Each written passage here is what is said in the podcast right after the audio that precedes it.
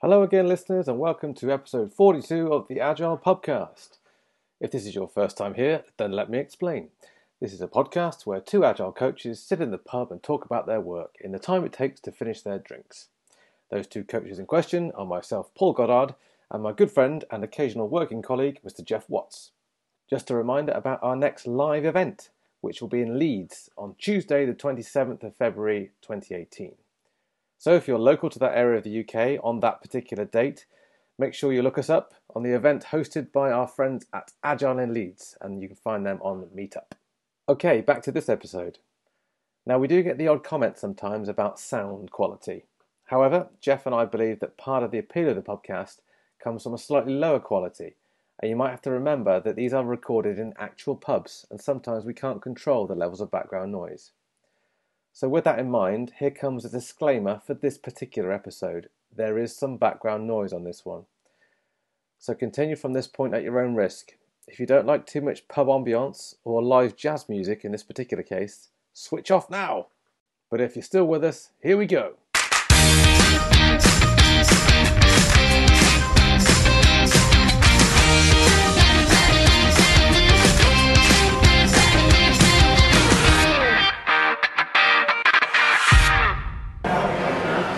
This is an evening podcast. It is, it's quite late actually, Geoff. It's almost nine o'clock. It's nearly bedtime. But, I've got, um, I've got my nightcap. Oh, I. I, I love that. This is this is. I'm gonna have to take a picture of this so that we can put it on. We can put pictures on the podcast, right? yes, you can. Okay. Well, well, I I don't know how it works, but well, I'll take a picture and you make sure that it goes on there because this is this is something completely different. It is a pint, isn't it? But it's not a usual pint. It's No, oh, God, no, no, it's not. There's nothing usual about that. It had a biscuit in it, for Christ's sake. It had a ginger nut biscuit, one of my favourite biscuits. But biscuits that I normally dunk, dunk in tea, Mm. not in cold alcohol. Yeah, so it is a Dunking Man's biscuit, isn't it? Yeah. So what have you got then? This is called, um, we're in a pub called the, the Mesmerist The Mesmerist. in Brighton, and I'm drinking a, a Mesmerist ginger beer, which is in a, a kind of a tankard pint glass. It's a cocktail which is largely gin and um, a lot of ginger in it, obviously. Um, but it's it's got a lot of ice, and it's just it's in a long glass, and it's kind of got bits of root ginger kind of floating in it, which makes it look quite unappealing on the eye. but it is actually um, very sweet, and I like a sweet uh, you know, uh, sweet drinks. Well, you've gone for a liquid dessert today. It's, yeah, I didn't have dessert at the For restaurant, so once, I, you didn't have a dessert. I had a liquid dessert in, in the form of a ginger ginger cocktail. And what have you got? Well, I, I, as as is my wont, I've gone for the most um, curious-looking thing on the on tap. And this is called Aunt Sally's. It's called an Aunt Sally, and it's a it's a sour mash ale. Sour. What does that mean? Sour mash. Well, so sour mash is kind of one of the ways that you can. Uh, to me, I associate sour mash with whiskey. So you can have a sour mash rye whiskey, right. um, but I don't know the details of what it is. But this is. Um, so what, what, I I had to pull up the description because it didn't even say how alcoholic it was on the tap before I'd bought it. So Right. it's. I This think is coming straight from the web. yeah, so this is coming from their website, 5.7%. It says uh, we it tastes a bit like some chewable flavored vitamins. it's sweet, tart, and sassy, just like the tasty cherry pie that your favorite aunt makes. For all the Aunt Sallys out there, you know who you are. And it's actually quite. It is sharp, yeah. It is tart. It is sassy. I think that's that's a pretty good description. I'm going to have another sip now. So my memory of when you say Aunt Sally, I instantly think of Wurzel Gummidge. Okay.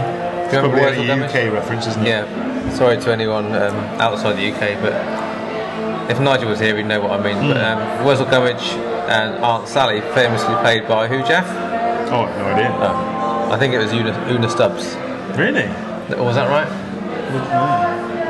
Don't know. No, I think it was. I'm going to say that. That's, I'm going to lock in my answer there. Okay. I'm not going to phone a friend. No, I'll. I'll um, I won't even take 50 Well, we'll find out. We'll find out, won't we? We'll have to. Yeah. so I wouldn't. I don't. I don't agree that it tastes like flavoured vitamins, Yeah.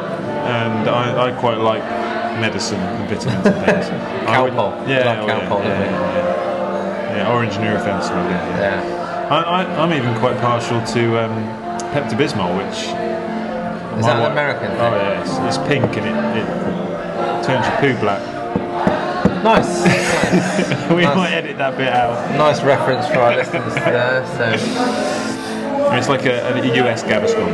okay. Yeah. Edit point. Yeah. So, um, well, yeah. So we're, we're in the Mesmerist. It's a, it's a f- kind of, I guess, a freaky looking pub. Really, it's got lots It's of very surreal in here, isn't it? yeah. There's lots of um, mannequins, actual moving mannequins, and sort of old relics. Yeah. Uh, yeah, quite bizarre. There's animal heads poking out the walls, and it's, um, Strange paintings, and I'm looking up at a two-headed painting now to- of a two-headed lady. it's pretty. It's pretty cool. It's quite dark, But um, but, but kind of funky. yeah, we've come through a door that's Steam, false door. steampunk? Is that what you call Oh, steampunk? We've come through a false door made of um, like a medicine cabinet. We'll take some photos. It's Yeah, quite cool. It's pretty cool. So yeah, here we are. This is um, later than normal, but we've had a good day. I'd say. We've just done so. Geoff and I just did day one of our uh, advanced course, which again we're trying to do a bit more of that. Have a bit more advanced training, so for Scrum Masters, which was good. Yeah, this one's an in-house one, Yeah, private for a private client. and uh, they got quite a few good Scrum Masters looking to just learn new things. Really curious and see what else is out there, how they might develop, what the next steps might be, and soak up any techniques that are out there. So yeah, really good, really good day, really. Any highlights for you in particular? Um, highlights. I just like the way that even when we gave them some some ideas that were, I guess, un, a little bit uncomfortable for them, they still attacked them with an open mind, if you like. Um, I to a degree, I guess they, they trusted us to to go with it, even though their intuition perhaps said, mm, "Not sure about that." Yeah, That, that, to me is, a, I I like that. That's a good sign. I think you have to be prepared prepared to do that, don't you, as a Scrum Master? Somewhat take a step outside your comfort zone and Well, a lot of the Scrum Masters that, that, that I coach and work with, that's exactly what they're asking their teams to do. It's, Yeah. it's what they're asking their product owners to do. And in many cases, it's what they're asking their management to do. So you kind of walk the talk. You know, put the money where, put your money where your mouth is, and do it yourself. Yeah. So we yeah we did a, a whole exercise today around retrospective design and some trying to give some ideas on, on how to do that and the subject of metaphor came up, didn't it? This is an interesting one. This was, this was something that I got the sense immediately. Not not that everyone, but maybe a few people in the group were a bit more Oh, uncomfortable yeah, with there's it. definitely a, definitely a An tension air in the of room. what on earth are Paul and Geoff doing on about here? This Yeah. doesn't this isn't normal. This doesn't feel comfortable. It was a uh, palpable sense of, uh, uh, what do you call it really? Well, see, uh, to me, it was just a tension, literally a tensing up of muscles, which, which was uh, part part of the reason we do that is to put them outside of their comfort zone and to try something completely different. And the majority of people, on the face of it, I find, when you say, "What do you think about metaphor? Are you happy using metaphor?" The, the answer is typically no. yeah, However, when most people do use metaphor without thinking, yeah, exactly. It comes. It actually, as a human being, it's it's how we learn. It's how it's how we explain out situations and. but if you consciously think, I'm going to be a little bit abstract about this, It's like asking someone. I'm going to ask you to be creative, which instantly that puts Yeah. that puts the uh, the fear of God into some Yeah. people. That oh my God, I need to be creative. Therefore, my idea has to be amazing, has to be original, has to be you know Yeah. completely uh, accepted. And, in some respects, it doesn't really matter what ideas you come up with. But Yeah. some people get the, the huge fear about making themselves look silly or. Maybe it was just a safety thing. People didn't feel. well, that's it. And you know, I know I'm comfortable with what I know. I'm not comfortable with this. I might get it wrong. I might get judged for getting it wrong. I might look silly, um, but actually, that that's that's a big part of why we do it. Yeah. We actually, it doesn't matter if you get it wrong. That, and I'm glad that came through.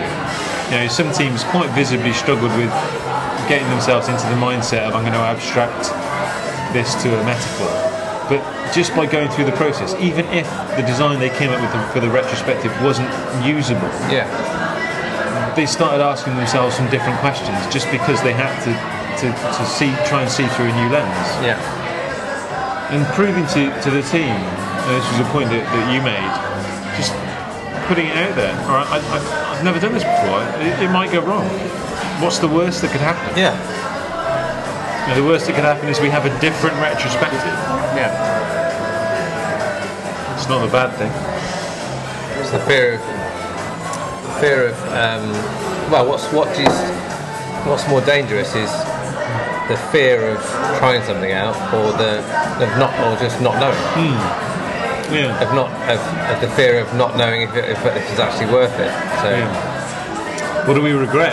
yeah, We regret the things that we haven't done. We don't typically regret the things that we do do. When we look back, no, we regret the things, the opportunities that we missed, and think, It's "Oh, I wish I'd have had the courage to do that." never normally as bad as we anticipate it will be.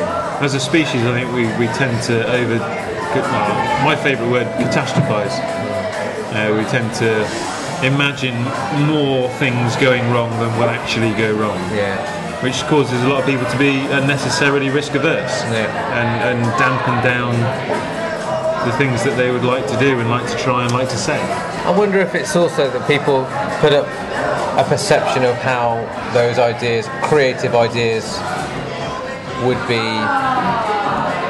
um, judged. So, for instance, I, I've done a lot of work with improvisers and actors, and if you suggested using metaphors there, there would be no sense of well, that's a bit strange. That's a bit different because they use metaphors all the time. Yeah. They use they tell they tell stories all the time. They they work in an artistic environment. Perhaps the, the, the, perception is that you're asking scientists, engineers, logical thinkers to think with a an artistic mind, and people think, well, that's not going to it's not going to fly. It's not going to resonate with people. Therefore, I'm going to look too different, too silly, too um, trying to make people feel awkward, and that makes them feel awkward. But in fact, we're naturally tuned, programmed on how to receive those those ideas. Hmm. trying to think of everyday metaphors that we that we use. Well, I mean, before we go down that road, I, for me, retrospectives are a really good place to use that because we're trying to we're trying to get past the logic, we're trying to get past the, the pure data and the binary into interpretations, into meaning, into understanding and, and patterns and joining dots. And a lot of these things are quite I say touchy feely. I'm, not- I'm not a big fan of that phrase, but they're they're they're not hard logical things. They're how do I interpret this? How do I feel about this? And what does this mean for us? And sometimes it's e- a lot easier. Well, I say sometimes. In fact, I'm going to go a bit further than that. Most, in most cases, it's a lot easier for people to talk about the real thing in abstract terms. So if I can talk about a metaphor, that's a lot easier than actually talking about the absolute situation or the absolute behaviour. I did this, or so and so did this. We can talk about it in almost like the third person, if you like. Yeah. And I mentioned this today, the fact that if you can if you can establish or find a metaphor that people in your team enjoy and can immerse themselves in, I'm laughing, sorry, because the guys just walked past with a Game of Thrones t-shirt and that came, that, one of my favourite t-shirts, I drink and I know things, I love that.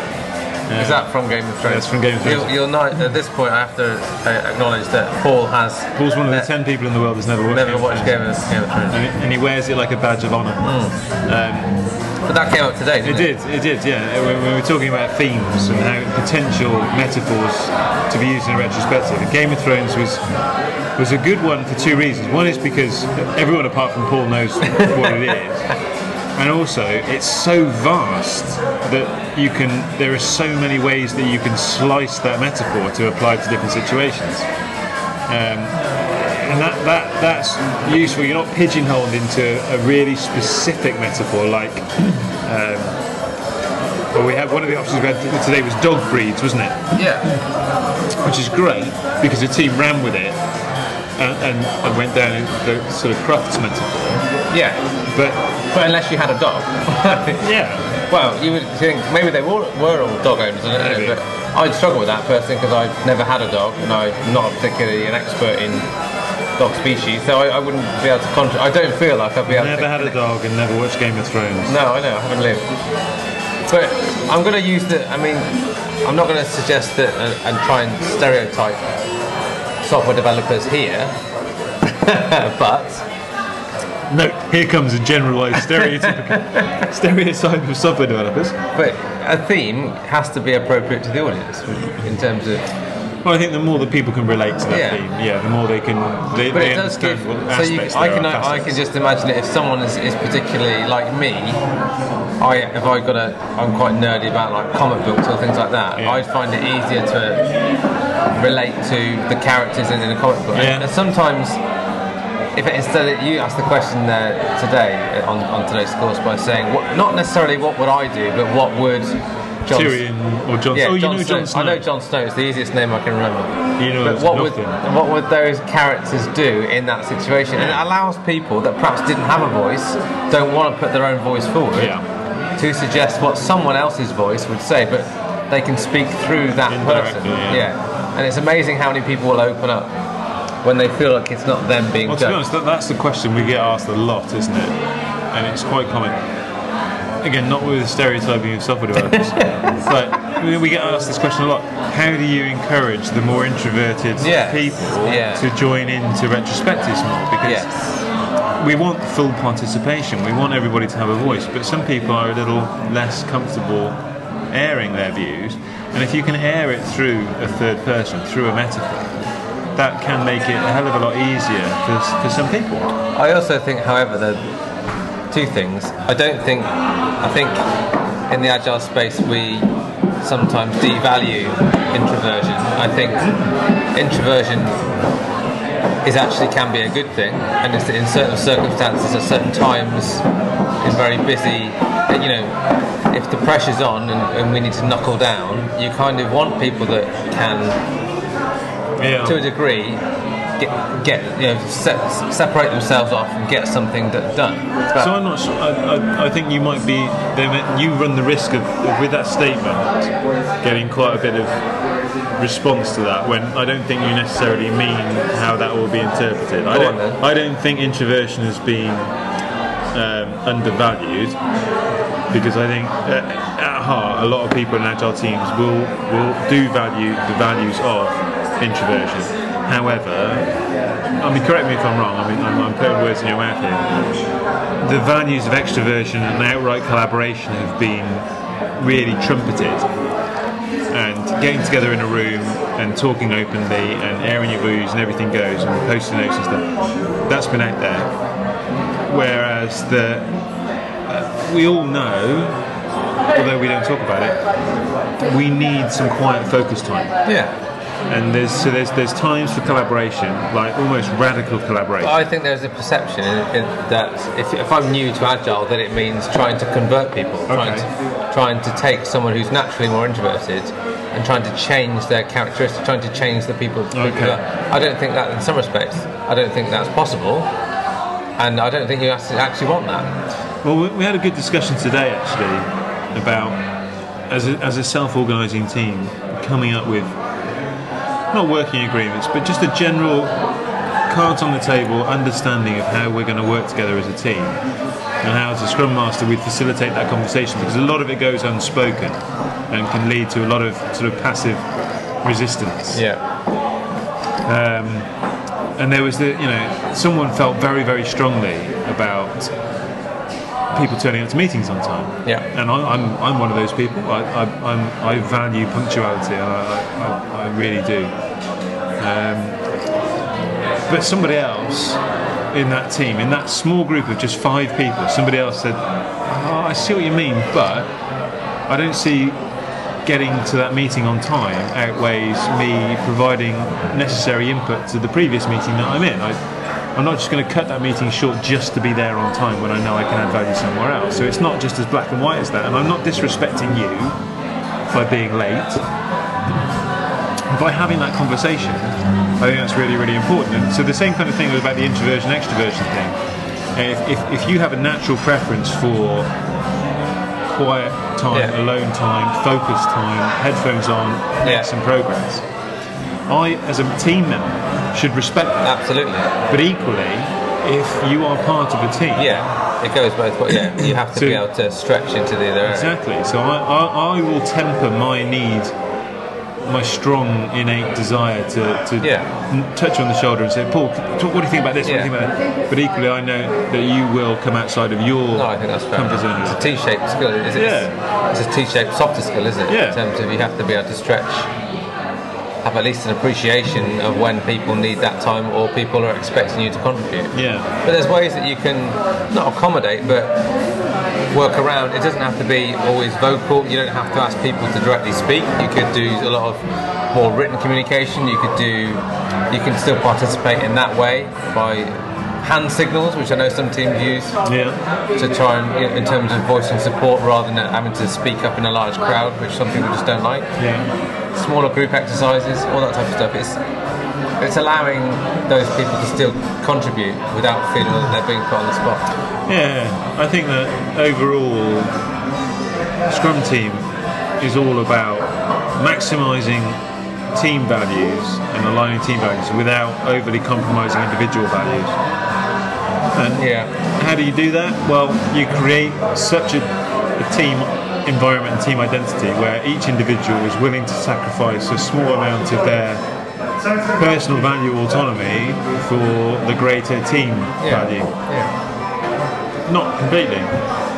What happens when? And I think I'm kind of segueing now into another discussion we had today. Well, this What- is what it's all about, isn't it? These podcasts. What hap- kind of happens if someone doesn't want to play play by the rules? Someone doesn't want to, doesn't buy into those team behaviours, doesn't doesn't respect the values that we have. That question is usually asked with an extra element. Uh, to me, anyway. Maybe, maybe you're, Yeah. it's different with you, but to me, it's always how do I manage that person? Yeah, yeah, And so I, I like to distance, I like to separate these two aspects, just like you've done there, and focus on. So what's going on there? And don't get me wrong, there are times when certain team compositions, certain personalities, just it just doesn't work. you Yeah. know. Some people just don't get on for whatever reason. Um, I think But it's a, a very small minority. it's cases. not very often. No, not very often at all. For me, and so a lot of the exercises that we were working on today was just getting a greater all-round visibility of the team members as people, where they're coming from, what their needs are, what their values are, and you know, what, where their challenges are. And often, when you find out a little bit about these people who don't want to play the game, Yeah. there's something else going on. And Yeah. I, for me, the most common is it's it's about autonomy. And so, a lot of the organisations that we work, in, it says the jazz band's just struck up downstairs. You, know, You might be able to hear that. You might be able to hear that. Anyway, uh, a bit of a bit of a different soundtrack to our normal podcast. Um, yeah, so this autonomy thing, and a lot of the organisations that, that I work in, people often don't have a choice as to whether they're part of the team or not. No. And if I've had my autonomy compromised in that way, Even by being pushed into it. yeah, well, I'm part of it. You're part of this team. Well, yeah. You don't have a choice. I, my natural human desire to have control over myself, my identity, and my destiny will lead me to channeling that desire for autonomy in other ways. That could be in terms of the amount that I give to the team. Yeah. It, it will it will leak out in other ways, and Yeah. that's the, for me the most common. There are other ones, obviously, but what do you think? I think it's. I think you're right. I think also it's. I love to ask the question. The, the hard question is, how do the team feel about it? In terms of, it feels like, and even some of the guys that we had there today felt like it was their problem As a scrum master, as a scrum Yeah. master, feeling this feels like something I ha- I should manage. Feels And like in it a feels like situation a with an immature team, it might be. Yeah, yeah. But even even for an immature scrum scrum team, you've got to be trying thinking. Firstly, is this a problem? Yeah. Is it? Am I dramatising this? Am, am I seeing something that actually no one else sees? So, firstly, verification. but also, how does the team want me to deal with this? Yeah, but where the team is right now, this is something that we'll, we'll get back when, when we say this. But where the team is right now, they might not have the capability or even appreciation of the situation to do it. But what they actually want right then is to just stop the anxiety, just stop the discomfort, Yeah. however possible, however quickly. When actually the, the better long-term solution for that team is to work it through. So, is what the team want actually what's good for them? That's a that's a real can of worms thing for Scrum Masters to But do. it's also about um, maybe at, at the early stages, is that person aware of the effect it's having on other people? Probably not. Maybe you have to make that more transparent. Maybe maybe I've just had it easy, but quite often, a lot of those situations, those people that are not playing by the rules, again, just from my own experience, the first thing they want is to be heard. Yeah. They want their opinions, perspectives, voices to be heard. They don't necessarily want change. No. They just want to have a say Yeah. and to, to know that their opinion is being listened to.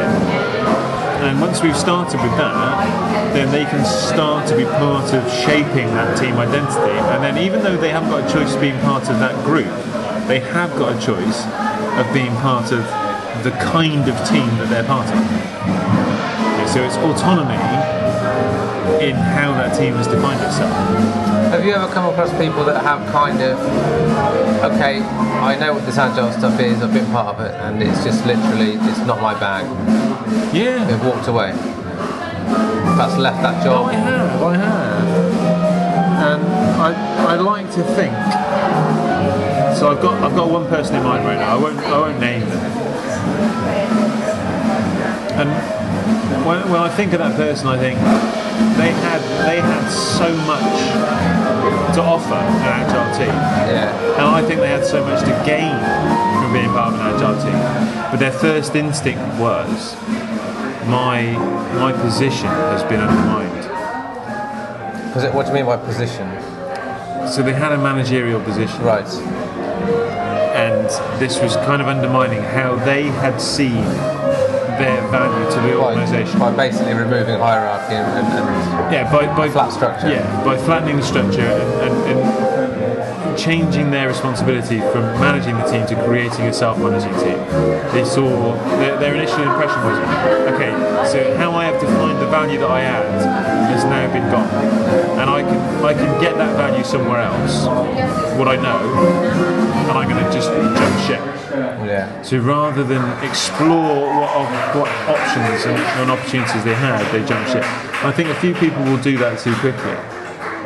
But you and I know, and again I can think of someone in particular, we'll call him Dave, um, who was a very fierce opponent to Agile. But again, that, that opposition was generally down to a lack of information and because Yeah. of that fear. But once they were aware of what they had to gain from it, and they, they, were, they, they became one of the biggest advocates. Yeah. Yeah. Interesting. Any other highlights from today? I mean, to be honest, this beer is pretty good. I, I, Oh, really? Yeah, I, Enjoyed it I was surprised. Yeah, it's. I'm not, I don't know how many I could drink in a row because it is quite sharp. Yeah. Tart. Yeah. Um, but highlights from the day. Um, I quite like working in a room that's got a lot of natural light. This is quite sad, isn't it? I do like. So we had a, a room with a lot of light coming into it. It wasn't. It wasn't a great view, No. like the A23 or whatever it was. Yeah. But it was. It was. It was a lot of natural light. A lot of natural light. Um, other highlights, just just general. I, I like banter. Of course, banter. I just know just general banter. You were throwing in a few jokes today, Geoff. Oh, I mean, forget my terrible jokes for a minute, but just I like being in a room where not even if I'm not part of it, there's a bit of banter going on. Okay. I just that's just a really for me a positive, enjoyable atmosphere. Yeah. There's no real tension in the room. There's no animosity and there's no passive aggressive behaviour. There's just general. Do you know what? And someone said today, at the end of the day, whatever happens with our project, no one's going to die. No. So let's just not take ourselves too seriously. And I, I like that. I like that. Life Yeah. is, no, but life is too short. You spend a lot of time at work. Yeah. Do the best you can, Make the best of it. and yeah. Yeah, well, I think that was one of the that came that was a thread that came back. It wasn't a direct conversation, to speak. It was a thread that came back a few times. Of you don't necessarily have to focus on, for example, making retrospectives more fun. You don't have to actually focus on making making things more enjoyable and fun. But if you can focus on other things, then your direct, indirect actions can Yeah. have different actions. Because a lot of people see that retrospectives, that's that's the point of them, and that can quickly backfire on you. But the thing I, the things I liked about was a sense of humility in the room. I think people were weren't so proud to suggest that they had all the answers up front. No, there was no ego in the room, was there? That's good. I think we were dealing with people at the right level, and I think they had a, a real willingness to accept that there were better ways or different ways to do things, which is great. Which is great. And yeah, I, for me, when when when you hear people saying, for example, I, I've been doing Scrum since 2009. I'll Yeah. As soon as I hear that, my initial reaction is, okay, I've got to know it all here. Yeah. They want to prove how much they Yeah, know. yeah. And I, I think I try and temper my my uh, judging a book by its cover type thing, but that's just the experience that I've had over the last few years. It's kind of a yeah, pissing contest, isn't it, in a way? Yeah. But these guys, they yeah, we've been doing this Scrum for quite a few years, um, and I want to know how, what else there is. You know, I want I want to learn. I Willingness to learn, Yeah. yeah, even there, yeah. Which that's a characteristic for me of a really good Scrum Master and learning organisation. It's the kind of behaviour that we want our Scrum Masters to model in our organisations. You never stop learning. Yeah. We don't stop learning. We learn stuff from these guys. Yeah, yeah. What about you? What was your highlight?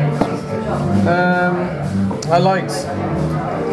We played a little bit of um, Agile Taboo. Oh, I like that game. I like that game. So this is a relatively new thing that Geoff and I came up with this this year, but I'll, I'll share it with you now. So it's very, I think it's easy enough to explain over a podcast. That's, that's all the best activities generally are. So basically, if you're familiar with, with a games a game of taboo, a board game, basically you're given a word to describe, and you have to describe it without certain taboo words. So we, So if the word was pineapple, yeah, you could use words like juice or uh, tree or fruit, spiky. Or, spiky, yeah. So there'd be certain words that you can't use, but you have to. The success is you can you can describe it so that the person you're describing it to can name it. Yeah. So we had slightly adapted adapted it to a classroom environment today, with the main learning objective being can people explain Scrum or Agile principles, Agile artifacts without using the buzzwords. So Jargon free. yeah, trying to be able to relate to and talk to people in their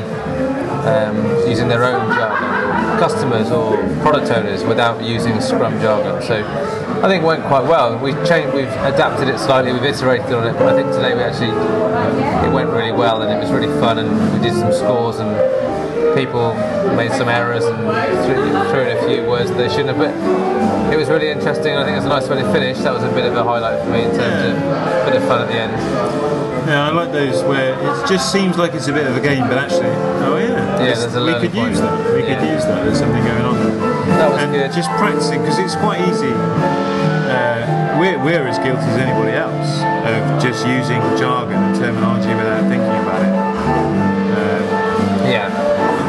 That, sometimes that forget. turns people off, right? Yeah. You just want to make it real, make it real to that person. Yeah. So you can create your own version. Obviously, you can try that yourselves with your team. Try and get them to describe certain keywords in your project. Maybe it's a project thing. It doesn't have to be Scrum things. No. Trying to explain certain processes that you're following, certain activities you're doing without using certain keywords, just as a way to increase speed of thought, thinking on your feet, Yeah. and talking. You know, increasing vocabulary, that type of thing. Listening. It was a good listening exercise. yeah. One of the people in the team, uh, we did little teams of three or four, and they had to. One of them was the judge. So if someone slipped up on a word or threw in a word they shouldn't have, there was one person there listening intently to try and pick up on those and score their team down when they did. So I thought it was quite. It had a lot of hidden benefits that game, and it went as well as it, it's done for a while. So that was good. Yeah. On the whole, I think it's, we're day one done. We've got day two tomorrow, so Yeah, looking forward to day two. We're going to be looking at a lot more uh, sort of coaching skills tomorrow, won't we? yeah, It's going to be a bit of start the day with a bit of abstraction. yeah. I like that. I like that. Force, forcing people to think a bit differently about their work. Yeah, give, give them something completely non-agile and have them relate that back to an agile or a scrum master situation. And then yeah, a lot of coaching skills, listening, questioning, uh, facilitation, impediment removal, that kind of stuff. Is I like I like day two. I mean day, day one went really well, but I do This like day something we amused about at lunch today, and perhaps this is a good way to finish and to throw this one out there to the to our thousands, thousands of, um, of listeners.